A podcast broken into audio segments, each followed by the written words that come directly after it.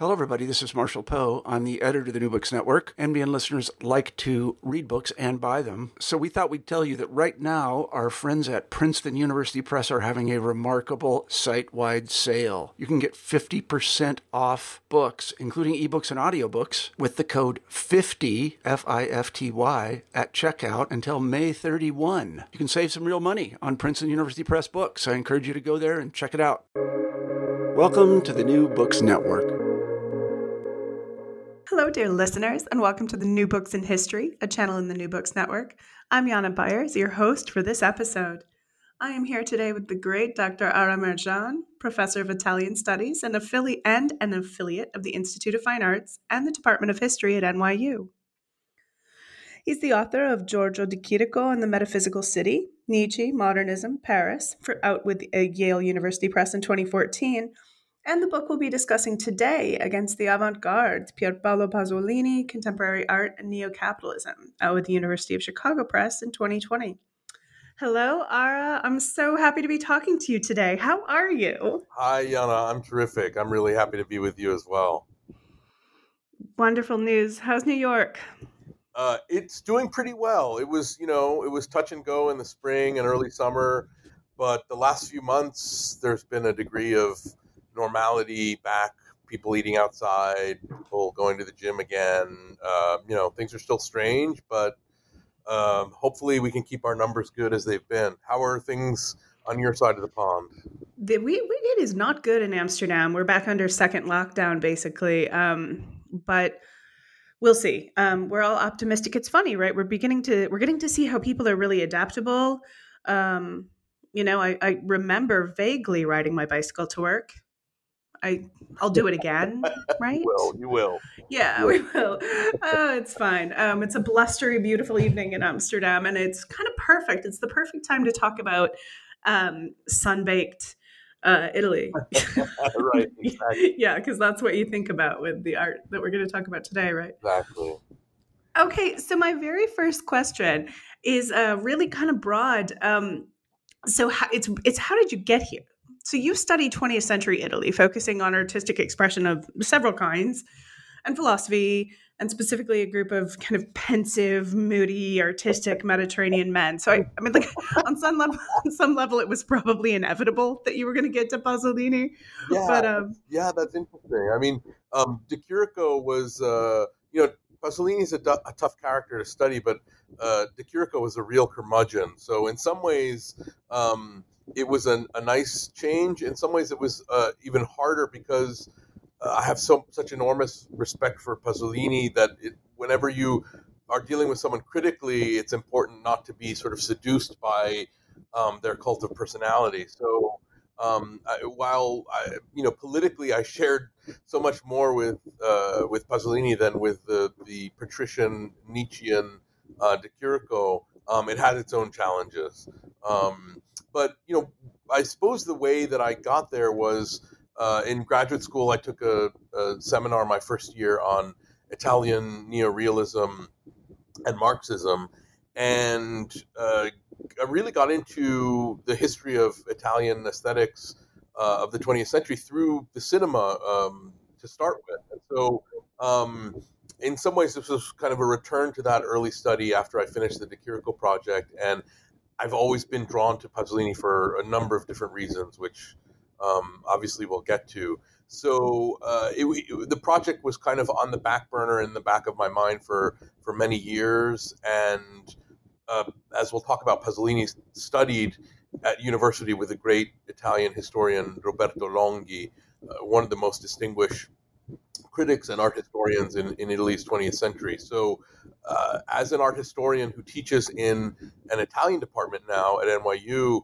um, uh, I was able to come at the project from a couple of different angles, and it allowed me to kind of put interdisciplinarity into practice, I suppose. No, yeah, that that works. That makes perfect sense. Uh, and he is he's such an important figure, and he's so this mesmerizing, polarizing. Everyone has an opinion on Pasolini. I think um, I was really excited to read this and hear your take. Um, So, before we get into the meat of the book and your arguments, I, I want to talk about your source material and your uh, methodology. So, you know, the phrase dizzying array is a cliche, but um, I think I think I actually I felt it. I felt that on this kind of uh, atomic level when I was trying to just catalog in my head the your references. Um, and I mean, you start with a Monty Python skit and go from there. So, uh, do you want to comment on this? Yeah, Can you tell it? That's a terrific question. Um, yeah, I, I, it's funny. You know, in the United States, Pasolini is known chiefly as a filmmaker. Um, he made his first feature film um, in the early 1960s, and that's really what uh, led to his fame uh, on this side of the Atlantic. To some degree, also for literary folk, they know him also as a poet. In Italy, um, and to a great extent in France, he was known um, for all of the other vocations which he um, maintained simultaneously, which was everything from playwright to film theorist to polemicist to journalist to uh, political gadfly um, to painter himself. Actually, he was a, um, I would say, dilettante painter who uh, intermittently engaged with the practice, starting from his late adolescence, abandoning it at some point um, in uh, the uh, late 50s, early 60s, and then taking it up again in a number of instances. And so um, the fact that he had this art historical training, but was also a practicing painter to some degree, and left uh, literature essentially for a time to pursue the cinema, meant that inevitably there were going to be all of these different threads. Um, uh, the most the, the the angle from which I was coming, and of course, you know, as you said, because he's such a prominent um, and polemical figure, there are entire libraries now on Pasolini's work. So my particular um, line of inquiry was his relationship, his deeply fraught and ambivalent and productively ambivalent relationship to what we would call um, the art world. Um, and so, uh, as you noted, that really encompassed and comprised everything from um, kind of more popular, um, even uh, parodic references to him in Monty Python sketches to um, the more kind of granular level of his own film theory and how that related to contemporary aesthetics. Um, and so everything from, I guess, uh, the high to low. I mean, Pasolini at one point himself acknowledges that his work uh, is what he calls extravagantly interdisciplinary. And I, if I have retained even the faintest whiff of that in the book, I'll be proud um, because it, it really is in, in some ways difficult to, to pigeonhole him or to limit him to one genre or medium or, or discourse. Um, and yet at the same time, there are some really kind of consistent threads in his work. And, you know, one of them is this profound dedication to figurative, what he would call plastic uh, representation, that he really approaches uh, representation through figurative de- depictions of the body. Um, and so throughout the 60s, when painting was began to become essentially under fire with the neo avant-garde as a kind of outmoded um, and even reactionary practice, he still clung to painting as a reference point for his cinema, just as his more confessional and lyrical poetry chafed against the grain of neo avant garde literature, which insisted that poets engage with popular culture, with consumerism, the, the notion essentially that um, that language now is inevitably infected, um, even high language, by the most lowbrow of um, technocratic and um, consumerist discourses. And yet he again stubbornly clung to um, lyrical poetry as another kind of redoubt or or a realm, um, a, a, a, an embattled fortress realm against um, what he saw to be um, the, the, the horrors of consumerist culture. That's I'm, I'm, clenching my fists along with him in this fight. Is, is, it charming? Is that annoying? I don't I don't know, but I mean I guess that's the question, right? Um, well, I mean it's funny that you say that because you know he lived his aesthetic and political struggle on the level of the body and that is something that you know i talk about in the fourth chapter on performance in fact there is a whole theory by his his lifelong friend who was a painter and communist um, from the same region uh, friuli uh, giuseppe zigaina who even had this um, in my opinion deeply fanciful and overwrought and ultimately misguided theory that pasolini even pasolini's death um, uh, you know, when he was a, he was killed um, in the wee hours of the morning uh, on a beach near Ostia, um, on the coast outside of Rome, by a hustler with whom he had had a sexual tryst. Um, Zigaina essentially elaborated this entire theory that even Pasolini's death um, was willed by him, even perhaps planned by him, as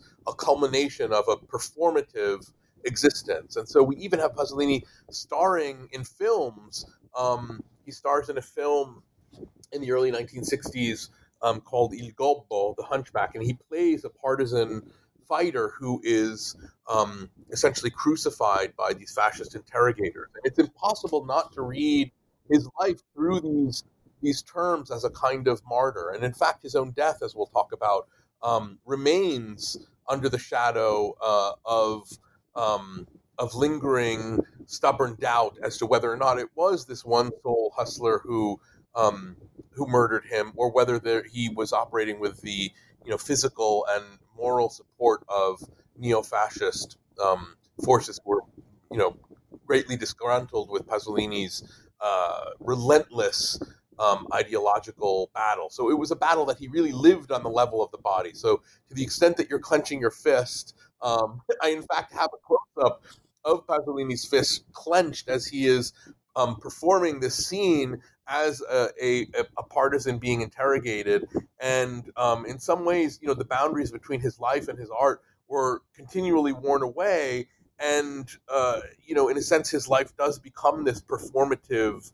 Um, you know, th- there's a, actually a, a, newspaper front page from um, this, uh, this, this journal Lo Specchio from 1962, and it shows Pasolini hitting back against um, people in this crowd um, who physically attacked him after the screening of Mamma Roma, which was his second feature-length film.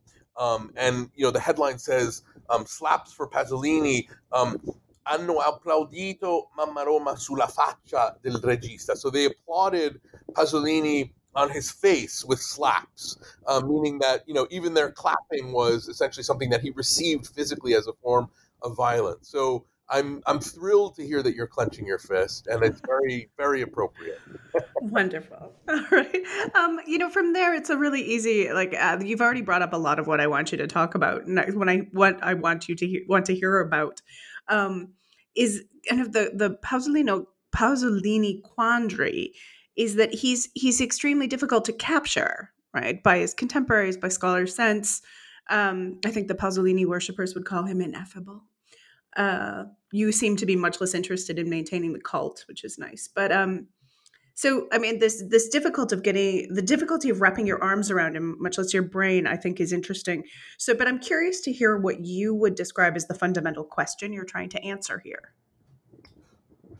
Yeah, that's uh, you know, that's another. it's a tough thing to encapsulate, but um, you're right that there is, um, you know, up front there is the kind of hagiographic Pasolini um, in which he is is made a martyr not only to his own cause, not only to his own life, essentially, for which he you know paid again on the level of his own body, um, uh, but teasing that out to the extent that we can from his aesthetic and ideological and even ethical imperatives um, of of the larger project. And what I was most interested in is was this paradox that we think of Pasolini as the most um, iconoclastic, um, heterodox, um, uh, avant-garde uh, individuals of the later part of the um, uh, the second half of the 20th century.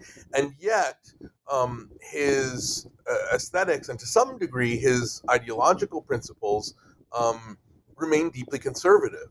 Um, so I really wanted to, um, I suppose, ply uh, that paradox to really home in on the extent to which it's strange or or um, not strange so much as remarkable and significant and profound that um, a, a, an individual who was so embattled against the avant-garde on an ideological, what he saw on an ideological level, was also a lightning rod for that same avant-garde. I mean, um, and we uh, see that to a great extent at the end of the book, where you know the catalog of artists working today on Pasolini is just absolutely overwhelming. I mean, uh, artists as diverse as William Kentridge to Paul Chan, um, from Richard Serra to Grazia Toderi.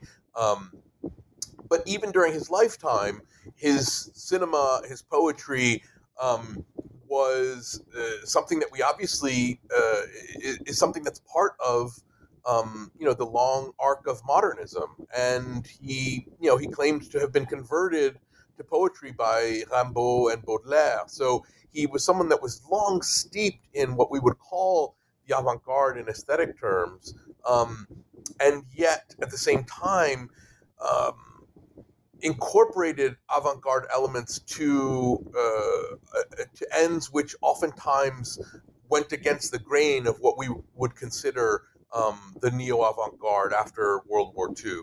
So you know why is it that this individual who we think of as so um, radical um, in his politics can be so uh, at the same time conservative in some of his aesthetic penchants and yet at the same time exploit certain avant-garde tendencies. That's what i really wanted to um, to get at is the the way the, the, extent to which um, what we take for granted as a, a kind of neat lineup between um, avant-garde aesthetics and leftist politics can actually be much more nuanced and, and complex and to some extent paradoxical. Wonderful. All right. Um, so then you go about answering this question um, with what are essentially case studies in order, abstraction, pop, arte povera, and performance. Um, and I'm interested in why you chose these areas, but let, us go into arte povera in detail. Um, talk to me about why what what you wanted to do with Arte Povera and why you chose that this m- movement. Sure. Um, it, it, by way of, of talking about that, it, it would help to have a little bit of background on um, his own origins, which bear significantly upon his relationship um, to Arte Povera, which was in many ways a non-relationship. I don't believe uh, Pasolini even knew that Arte Povera existed. Um, I don't think he, he, he certainly never mentioned it in any of his writings or interviews, and he remained kind of willfully, proudly ignorant of contemporary artistic tra- trends. And yet, as I examine in the book, there are significant overlaps, both biographical but also um, intellectual and aesthetics, uh, aesthetic ones between both of those projects. But one of the key elements of Pasolini's own biography, which bears upon his um, relationship to Arte Povera is that he, after moving around um, a great deal in his youth with um, a father who was actually um, in the uh, served in the fascist infantry, um, and a mother who was from um, Friuli, which is a, a province north of Venice in northeastern Italy. They, the family settled down in this region of Friuli, which was the native region of his mother. Um, for whom he had a lifelong, almost preternatural um, attachment. Um, and he really sunk his roots into uh, this region in a way that was, again, almost bodily, sensory, on the level of the textures of peasant life, the smells, um, but also on the level of language. Friuli has its own um, dialect, Friulano, which is um, to some degree um, its own language and a language in which um, Pasolini wrote a lot of his earlier poet poetry as an adolescent. And um, basically, what he did was he elevated this um, this dialect, which was a you know conversational vernacular, to the level of quote unquote high literature by writing um, lyrical poetry in it. And um, his attachment to the peasantry, to day laborers and farm workers, um, both politically because he was um, from very early on an avid member of the Communist Party, of the local Communist Party, for which he gave um, addresses and went to youth conferences, but also on a bodily and erotic level. He was um, someone who was always attracted to sort of the more rough and um, humble um, uh, types uh, from you know the start of his erotic life. And in many ways, he came to graft um, those penchants and desires onto um, the Roman borgata, which, uh, for those who are not familiar with the term, is essentially sort of the outskirts of on the city of, of Rome, the slums, the shanty towns in which um, sort of disaffected communities live cut off from the city's services and institutions, linguistically different with a very strong Roman um, vernacular. And it was here that Pasolini lived um, for a time after he fled to Rome. He was kicked out of the Communist Party. He was um, uh, he lost his job as a teacher for um, indiscretions with youth. Um, uh, with local youth, which was uh, you know a case that was pressed by local parents in ways that um, seemed somewhat dubious. But in any case, in great shame and in great haste, he and his mother fled the region to Rome, lived in um, real poverty for a number of years as his mother cleaned houses, and Pasolini um, served as a teacher before he broke into um, the Roman literary scene as a poet. And so, in terms of his uh, eventual um, uh, the, the, the, resonances between his work and Arte Povera, which I'll talk about, um, in, in, a way, uh, he never left that peasant um, Eden that was Friuli. It was a region that was, um, you know, with respect to the rest of Italy, um, uh, backward. Um, and that is a word that he would have, he did in fact prize greatly. For him, um, you know, one of Marxism's great promises was this um, not only a kind of honoring of history, but a sense uh, of um, maintaining a, a, a, genuine relationship to um, to the working class, to the subproletariat, in ways that rejected our um, uh, you know notions of quote unquote economic progress um, and development. And so that is, you know, you spoke about Pasolini's um, the polemical aspects of his work and his personhood, and, and you're absolutely right to the extent that some of, interestingly enough, some of those of Pasolini's um, kind of ideological pes- uh, penchants for the peasantry, for an Italy untouched by, by consumerism, for this rejection of development, have has actually been latched onto by um, neo-fascist and right-wing groups in Italy as essentially saying, see, you know, Pasolini was elevating this Italy that was unspoiled by, um, you know, urban decadence and, um, you know, the land of immigrants. And, um, you know, this is the, the real heart of Italy is this Bluten, Boden, um, blood and soil, right?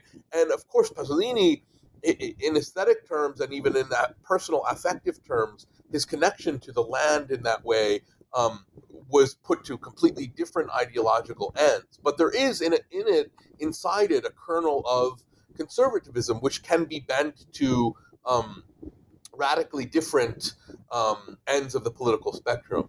But uh, you know, he essentially, uh, as I said, grafted that love of the um, peasantry um, onto these communities, marginalized communities of subproletariat you know not working class because they didn't even have work um, uh, communities on the outskirts of Rome. And you know, early on, he wrote um, one of his scenes in Fellini's Nights of Cabiria. He was essentially the curator of Roman slang and Roman um, Roman nightlife of prostitutes and johns and loafers and petty thieves. Um, you know, Fellini essentially hired him to be the expert on that world in, the, in a scene from um, Notti di Cabiria. Um, uh, you know, before turning his um, his own hand at directing in his first film, Accattone, which is um, uh, the word Accattone means beggar, um, and it was essentially a look at this, um, you know, subproletariat Roman idler who wants to make a new life and get a job and stop being a John um, and exploiting prostitutes. And it's essentially about how that quest to become a kind of good uh, working class, class conscious uh, bearing um, individual, in fact, leads to disaster. And there's a very similar theme in Mamma Roma. So, uh, um, so for Pasolini, this attachment um, to um, poverty and to this rejection of development and progress in capitalist terms um, led him to fixate upon uh, a world that was, in in in his view, um, unsullied by the development of capitalism. And and again, before we get into his relationship to Arte Povera, it's helped it helps to frame things in um, in some historical terms. Italy, which was a largely agrarian um, country for you know the the better half of the 20th century, um, after World War II, underwent what is generally referred to as the economic boom or the economic miracle, um, not unlike Germany during the same years. So, um, you know, beginning in 1958, um, on the in the wake of uh, the Marshall Plan, which um, America pursued in um, helping Italy with a great deal of aid, um, materially, financially, also using it as a bulwark against um, the growing communist bloc. Because remember, Italy borders Slovenia, right? So it became a very strategic um, political check against this communist East. Um, Italy also had one of the largest communist classes in the in the post-war period of any Western democracy. Um, I believe the largest, in fact. Um, and so this American kind of hegemonic struggle to kind of win the hearts of, of Italians and of Italy um, led to uh, uh, not only a great deal of economic support, but also abetted this economic boom, which saw Italy explode in financial and economic terms. It saw, um, you know, the, the percentage of individuals with indoor toilets and washing machines explode exponentially. And these are sort of everyday banal things which perhaps we take for granted, but the material life of the ordinary, particularly urban dwelling Italian, um, was irrevocably transformed in the span of something like five years. And whereas for many, and indeed for many it was, um, a salutary change that Italy was finally kind of entering into modernity in a sense, that it was finally becoming a quote unquote developed nation, was for Pasolini an, an absolute catastrophe.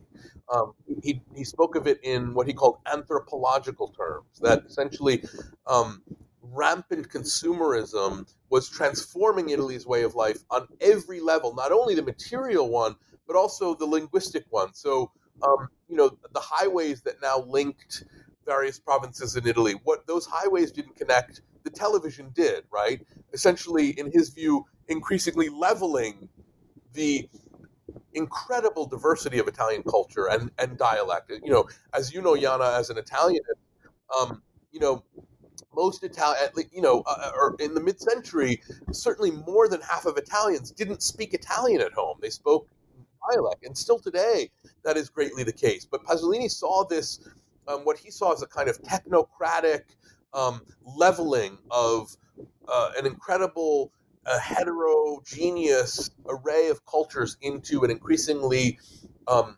homogenized um, and singular culture on the level of um, of consumerism, basically.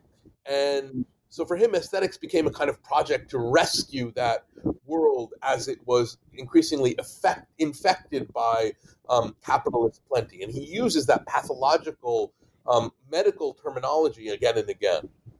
Mm-hmm. Yeah. And so, I mean, it, and it's fair to call it a, a sullying, right? As you said, that yeah. this natural, organic, blood and soil Italy, of which the Friuli is certainly a demonstration, is becoming this like global urbanized uh, kind of soup. Yes, you know? and, it, and it's important to it's important to point out that that you know his his attachment to the land was in no way linked to nationalism, right? So it wasn't a it, it, it was in, in no way it might be contiguous to certain fascist um, notions of um, of a kind of purity of the land but of course, Pasolini was a uh, profoundly um, lifelong uh, anti-fascist in pretty much every way, and so his version of this land was precisely about its local, um, non-hegemonic um, uh,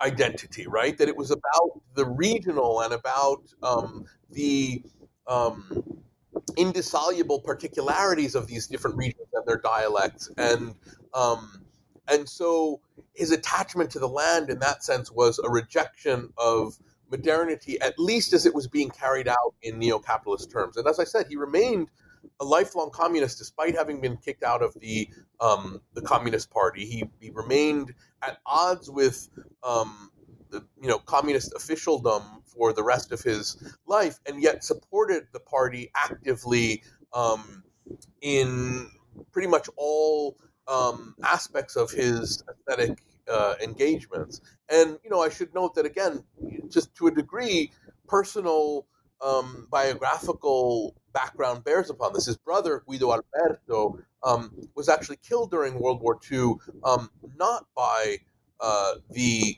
Nazi fascist occupying army uh, in the north, but actually by fellow communists. Um, so the internecine differences between uh, aspects of the left and even within um, communist forces um, bore upon Pasolini's particularly embattled relationship to um, leftist politics as much as he um, was also completely execrated by the right. So that is the other, um, I guess, paradox that really interests me and drew me to Pasolini was that he was as much uh, of an outsider to leftist communist politics as he was a, a complete abomination for um, both the radical right and right. the Italian bourgeoisie.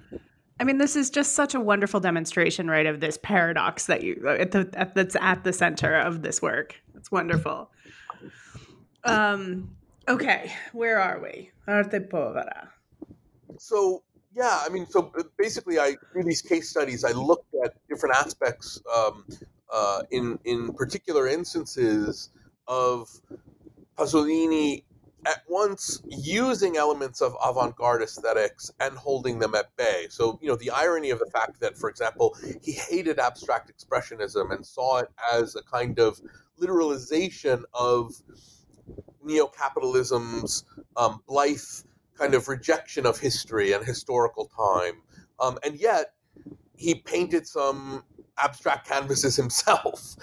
Um, and some of his cinematic strategies um, from his kind of repeated invocation of desert scenes in a number of different films to certain aspects of his own film theory engaged with abstraction in um, some pretty nuanced and, and profound ways. So, you know, that's one of those, again, paradoxes in a particular um, actual case, right? Um, the same with Pop. I mean, he was someone who saw the intrusion of popular um, fragments of consumerist life into the aesthetic into the aesthetic realm as something as kind of a, a an instantiation of the fact that um, you know that culture had just given up at um, maintaining some sort of transcendent realm for art. Um, and yet, he in, in many, many of his films um, includes what we would call um, certain pop elements. you know, at one point in his poetry in the early 60s, he, he sort of has this fragment where he talks about an advertisement for toothpaste, which is, you know, in some ways it's the exception that proves the rule because Pasolini was generally not attentive to kind of the um, uh, aspects of, of modernity in the modern world, like advertising, technology, etc. Um, but there are a number of different instances where he engages with um, uh, with what we would call pop art, and his um, you know, he reviews an, a show by Andy Warhol. Um, he, uh, you know, there are a number of different um, particular um, ways in which he at once kind of uses pop and uh, and criticizes it at the same time. Um, with Arte Povera, the relationship is somewhat different to the extent that it's the one um, kind of uh, neo avant garde movement of the 60s with which Pasolini um, shared a, a, great deal, um, even if, as I mentioned earlier, he was likely kind of unaware or um, unconcerned with its um, development. And Arte Povera, I should note, was formed by the um, critic Germano Celant um, in 1967. Um, and the term arte povera, which in English means poor art, um, basically means a number of different things. But it basically, uh, on its most basic level, means an art that is made with the simplest of means, that is no longer bound to the gallery space or institutional framing, to uh, the traditional paradigms of painting and sculpture, but also incorporates um, process, um, accident, gravity, which uses materials from um, dirt and sand to rocks to also um, uh, synthetic materials. So um, it, now, like Pasolini, arte poveristi, as we call them, those who kind of practiced arte povera. And again, it wasn't an actual um, uh, avant garde to the extent that it didn't necessarily have a manifesto which uh, various artists signed. Um, a number of artists kind of came and went. Uh, many of them exhibited together, but a lot of non poveristi exhibited with uh, with the group.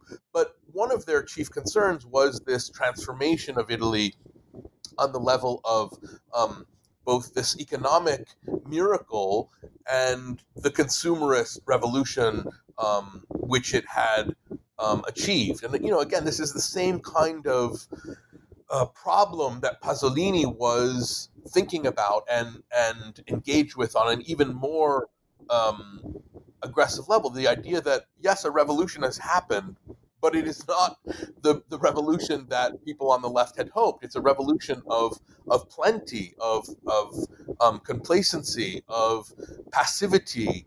Um, you know, Guy Debord is doing a lot of very sort of similar things um, with situationism in France in the 50s and 60s.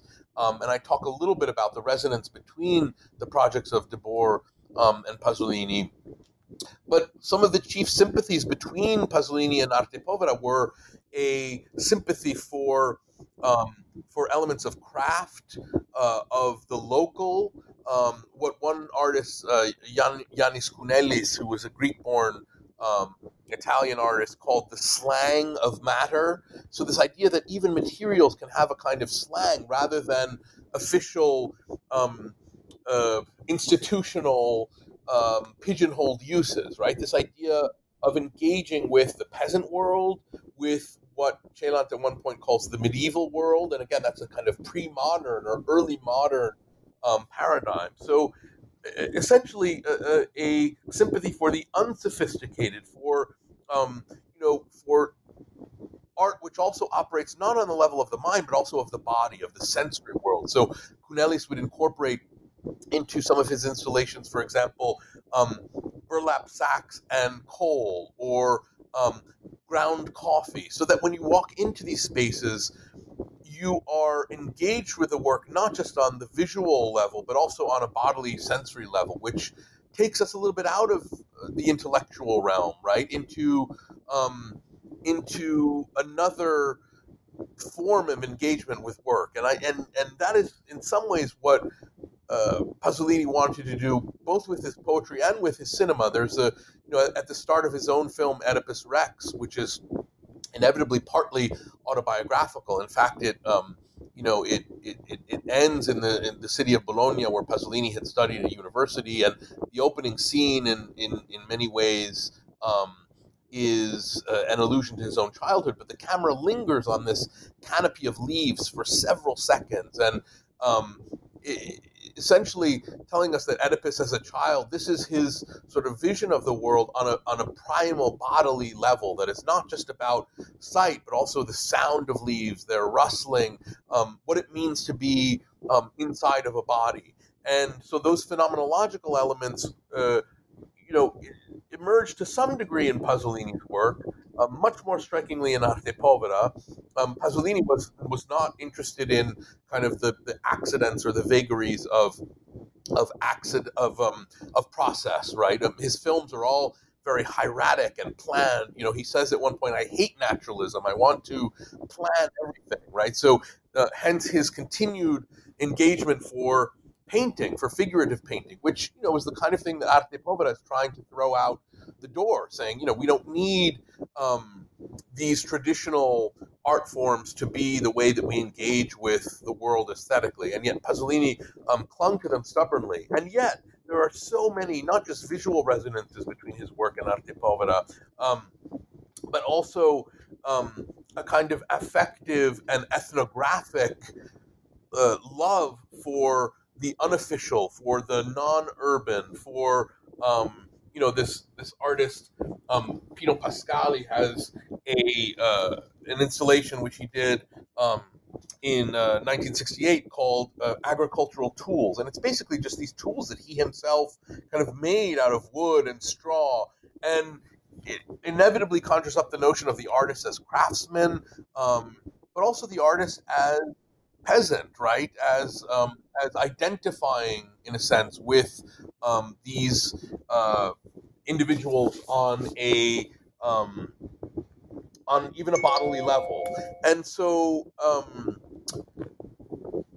yeah, that's it. You know, those are some of the points of contact, I guess, with um, with Arte Povera, which I explore in that chapter. And you know, one one final element I would say is um, like many elements of, of modernism, and here again, Pasolini ends up being very typically modernist, even as he's trying to reject certain elements of modernity, is that he identifies extensively with um, what we would now call kind of the global south.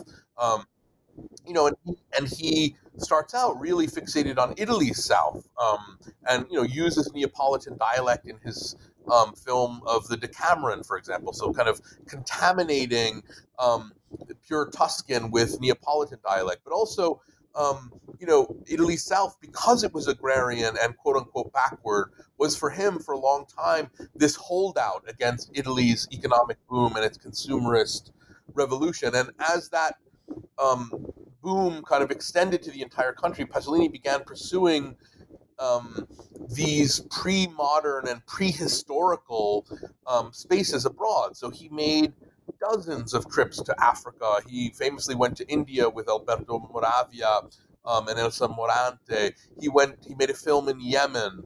Um, he had a plan, uh, a film planned on um, South America. Um, he wrote a draft for a film which he called Notes for a Film on the Third World. So um, like Arte Povera, he was drawn to the quote unquote third world precisely because of its unsophisticatedness and its out its perceived outsiderness to um, contemporary European Western modernity. And you know, he also was driven to that extent by his love for um, the writings of Antonio Gramsci, the most prominent communist theorist who was imprisoned and killed by the fascist regime, um, whose dream and whose life project intellectually was to unite the uh, agrarian peasant South with the industrial North in Italy, um, and to have both of those elements of um, of of the working class.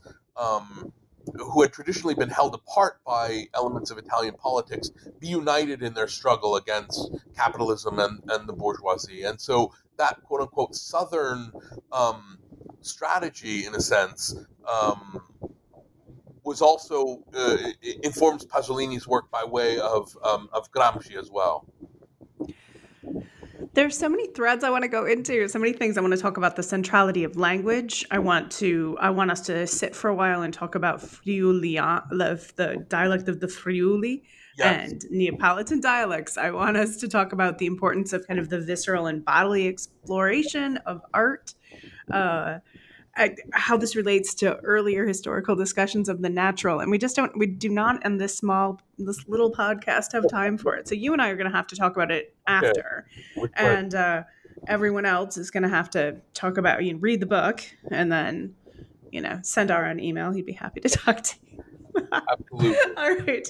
Um, I um I I learned about Arte Povera Arte Povera quite a bit uh, while I was reading this book, and I'm very fa- I was fascinated by it. I uh, it makes so much sense that uh, you know Pasolini like it, it suits like he he see it seems like a place he would go right it seems like something and I can that he would really that would suit him but then it's this this thing he's completely antithetical to yeah I mean I think you know again Arte Povera was in many ways about breaking the frame about um, you know having art be in, improvised to a certain extent, performative, not subjective to the normal um, spatial and temporal confines of how we traditionally approach aesthetics. And Pasolini was, you know, exactly the opposite. It was all about planning and framing and symmetry and kind of hieratic bodies framed in ways that emulated early modern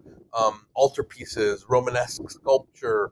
Um, and so, again, this sort of lingering uh, uh, dedication to um, the figurative, what he would call mm-hmm. plastic world. But yeah, I mean, there are. But it's elements. so it's natural. It's bodily. It's it's you know it's this very organic, natural. I keep saying natural, but yeah, yeah I mean, so there are instances um, where the, the elements of the kind of framed and perfectly um, almost hermetic elements of Pasolini's aesthetic get interrupted. So, for example, um, on the opening credits of his film Mamma Roma, um, there is a fly which lands on um, the names as they're being listed.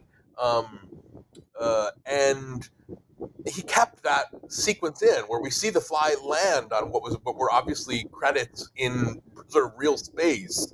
Um, and it's this in some ways it's this interruption this interruption um, this reminder that the film is um, in process and being made in um, an actual space. And so uh, you know it, it, and yet he kept it in there. So there are elements where we where, where uh, you know and, and as i point out in the book there are other sequences um, for example in his um, notes for a film on india and in his notes um, towards an African Orestes, which were both kind of um, part travelogue, part exploration of sites that he wanted to make films in, um, part kind of documentary, part meta documentary. He homes in on, um, at one point, just a clump of leaves. He homes in on rudimentary wooden tools in an African village. And these are precisely the kinds of things that the arte poveristi were interested in um, in simulating and in engaging with, um, again, precisely because they were